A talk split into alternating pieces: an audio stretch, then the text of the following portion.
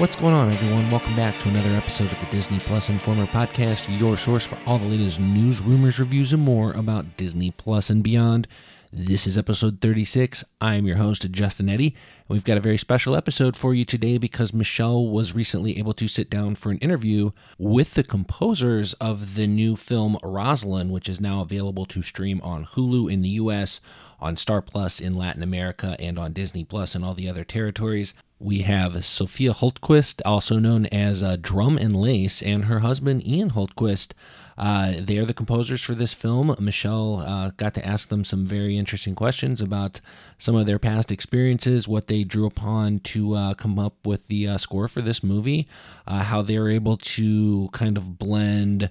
Uh, different emotions uh, f- from the film into the the music that they created for it is really fascinating look. So please sit back, relax, and please enjoy this uh, interview Michelle did with the composers of Rosaline, Drum and Lace, and Ian Hultquist. Well, hi, Sophia and Ian. Um, it's so nice to meet you. And first of all, thank you so much for taking the time to talk with us today. Of So I course, just, for having us. oh, yeah. So I just watched the film Rosaline, which you both composed the music for. I absolutely loved it. And congratulations because the score was just beautiful. Thank you. Um, but before we dive into that, I was wondering if you could each tell us a bit about your musical background and what other projects you've worked on in the past. Um, I um, so I work as the name Drum and Lace. Um, I grew up in Italy and um, was always sort of the music kid, um, whether it was in my school or amongst my friends.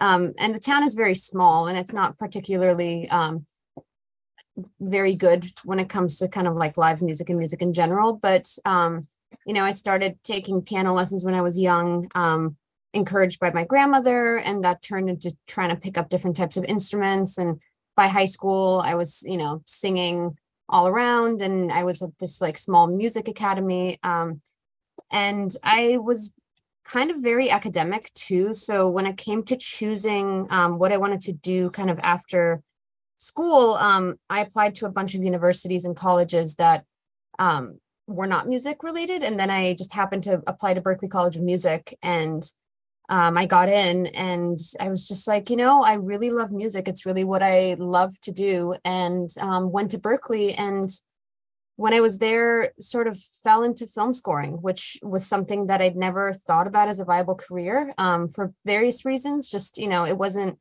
I don't think technology was where it is now. And there certainly weren't many women doing it back then. Um, so, yeah, so just kind of fell into film scoring and then, you know, took some detours, but just the idea of scoring to visuals and being inspired by um, film and whatnot was kind of always there. So that's sort of how I've ended up um, where I am, a very simplified version of it. Uh, and for me, I got into music really early on. Uh, like around fifth grade, I think I started playing alto saxophone in school band and stuff. And then when I was around 12 or 13, I got my first electric guitar. And that really kind of set me off on a path of like constantly playing music with people, learning all the songs I would hear on the radio, um, and just kind of like always wanting to be in like a collaborative environment. Uh, at the same time, I was I was always completely obsessed with movies. I just was never necessarily like making them. I was kind of more just fascinated by like how they existed. Yeah. um, and then when it, same with me when it came uh, came time for college, I ended up at Berklee College of Music, and eventually, it seems like it should have been obvious right off the bat, but like it took me a couple years to figure out like film scoring is what I wanted to do. Um, and then actually after I graduated, I didn't go straight into it because I was in a band that was touring, and I really kind of put everything I had into that for a few years. And then around 2011, I kind of started to figure out that scoring might be more of like my long-term path that I wanted to follow. And uh fully just started from the bottom, asking anyone I knew if I could like score their short film, local like car commercial, any anything just to kind of get me writing music. Um, and thankfully people let me do it. And that kind of led to more more opportunities down the line. Um, and now I've worked on films like Animals, starring and written by David Dastmalchian, um, Axel from Lakeshore, uh, Assassination Nation, and uh, the show One of Us is Lying on Peacock. Wow. Okay. So well, let's go back to Rosaline. So this is a romantic comedy, which is a reimagining of Shakespeare's Romeo and Juliet, told from the perspective of Juliet's cousin Rosaline, who also happens to be Romeo's ex. So I love this. It, it, it feels modern, but yet classic too. And the score is so unique and it's described as Baroque pop, which is so fitting. So, how did you create something that fits according to that Renaissance period, but also feels modern?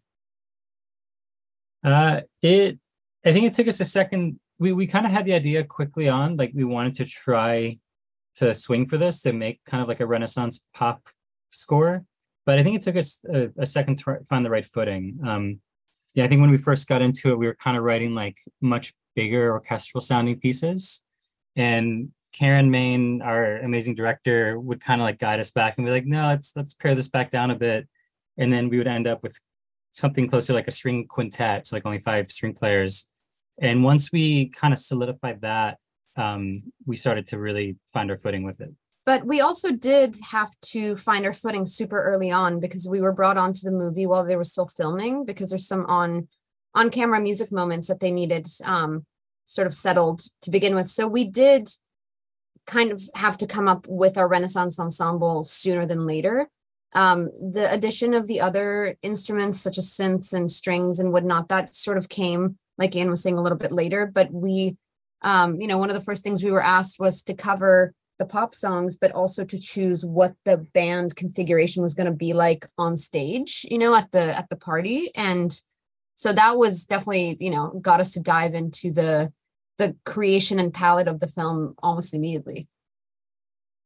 Um, so one of the things I noticed is that the score seemed to have this like core sound or theme, but almost take on its own personality during different scenes in the film. So sometimes it sounded angelic, and then you'd feel suspense and adventure and almost comedic at times.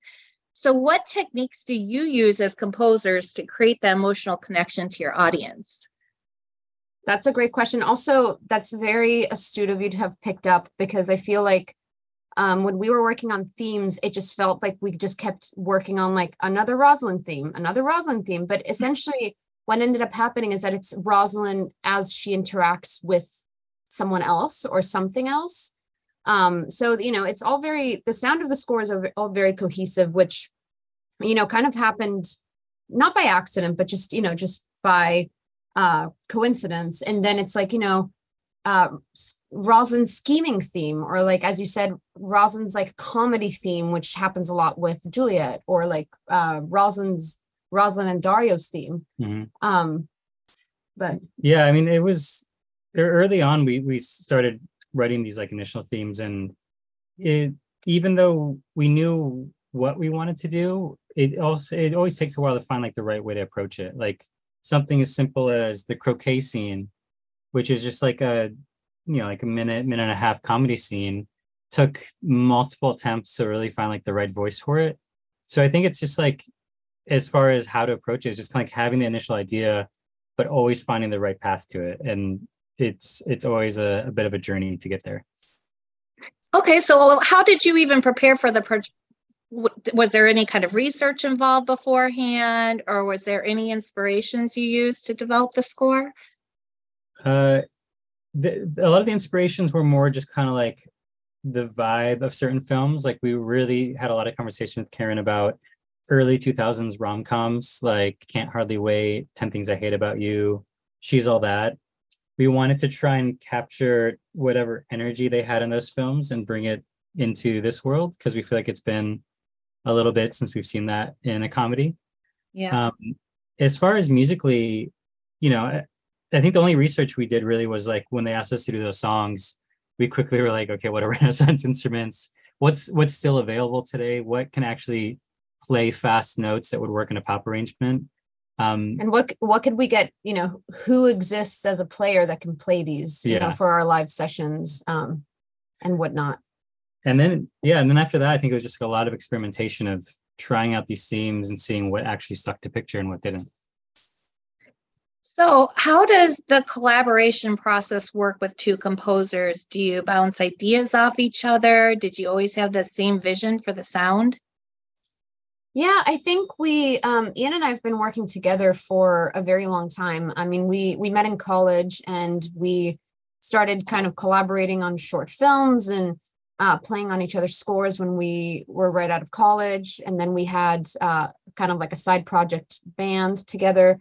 So, you know, we've sort of been working together for so long that it all comes very naturally. So when it comes to scoring and a project like Rosaline, we we're just always we're at in you know watching the same thing at the same time. We're in the studio at the same time.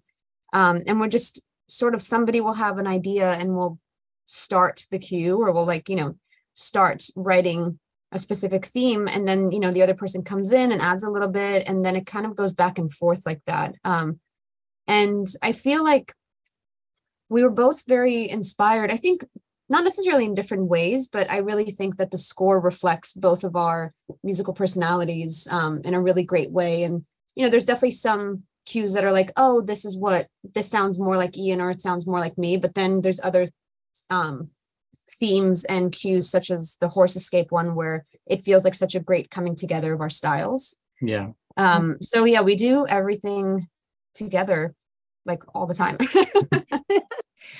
So, did you have any challenges? Like, what would you consider to be the biggest challenge when composing the score for this film? I think uh, first, just like finding the right like band arrangement, basically, like getting the right sound, making sure we weren't going too big and like too outside of Karen's vision.